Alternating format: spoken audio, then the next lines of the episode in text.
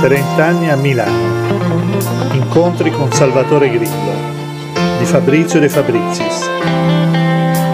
Capitolo 2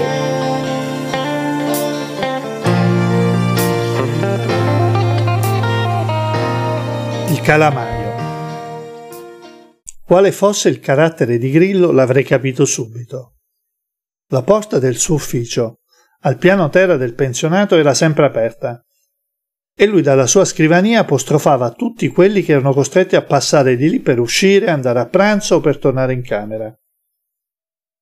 Nella maggior parte dei casi il saluto al passante era rappresentato dal cognome dello studente, seguito da qualche altra parolina che faceva intendere che lui era ben a conoscenza di qualche avvenimento recente. Se non si era in ritardo, si era inevitabilmente attratti a rispondere, finendo per entrare nel suo ufficio. Lì il grillo, sempre continuando a lavorare su qualche pratico elenco che compilava in continuazione, intratteneva l'ospite o gli ospiti con una conversazione in cui i cazzo e i vaffanculo, i pirla e le troie erano sempre presenti in grande quantità.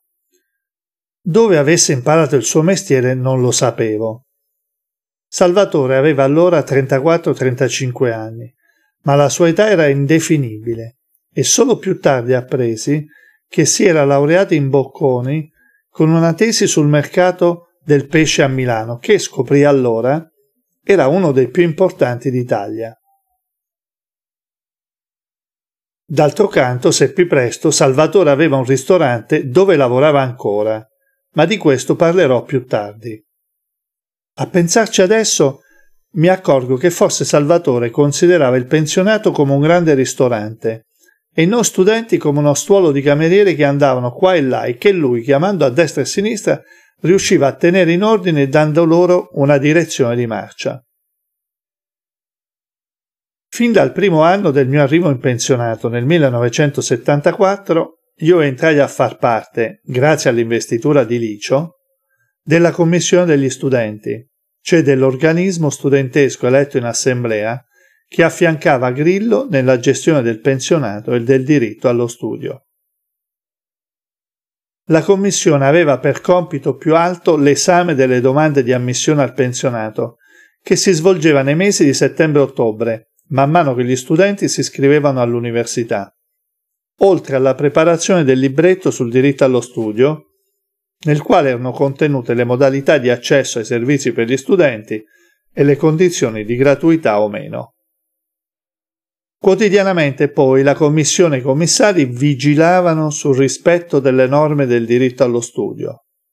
Il pensionato naturalmente non era il collegio Pierpaolo Pierpaoli di Gian Burrasca, ma un luogo di lotta, aperto al quartiere in cui si realizzava la giustizia commissari dovevano pertanto vigilare su Grillo, che nonostante il suo carattere e il suo modo di fare era pur sempre un rappresentante dell'Università Bocconi, che, eravamo convinti in quegli anni, era della Confindustria. Per questo motivo passavo molto tempo con Grillo, da solo con gli altri commissari, anche perché, visto che eravamo stati eletti, Grillo pretendeva che facessimo il nostro dovere. Poche palle, era il suo motto, in modo che non gravassero sospetti sul suo operato. Eravamo cioè il suo controllo qualità.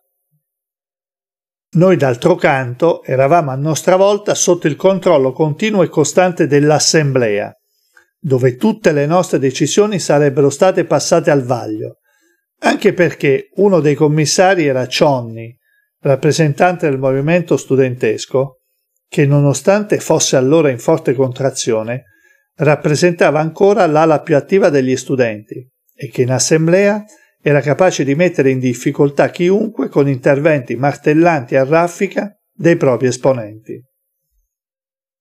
Così molte volte al giorno ero nell'ufficio di Grillo e lo osservavo mentre lavorava. Tutte le pratiche recavano davanti un foglietto per frontespizio. I post-it non erano ancora stati inventati, nel quale con una stilografica, o meglio ancora con un pennino, che intingeva in un calamaio messo di fronte a lui, aveva riportato, con una calligrafia e un carattere a stampatello chiaro e nitido, inconfondibili, l'elenco delle cose più importanti da fare. Un giorno, mentre ero lì a parlare delle solite questioni, iniziai a giocare con il calamaio, alzandolo e abbassandolo.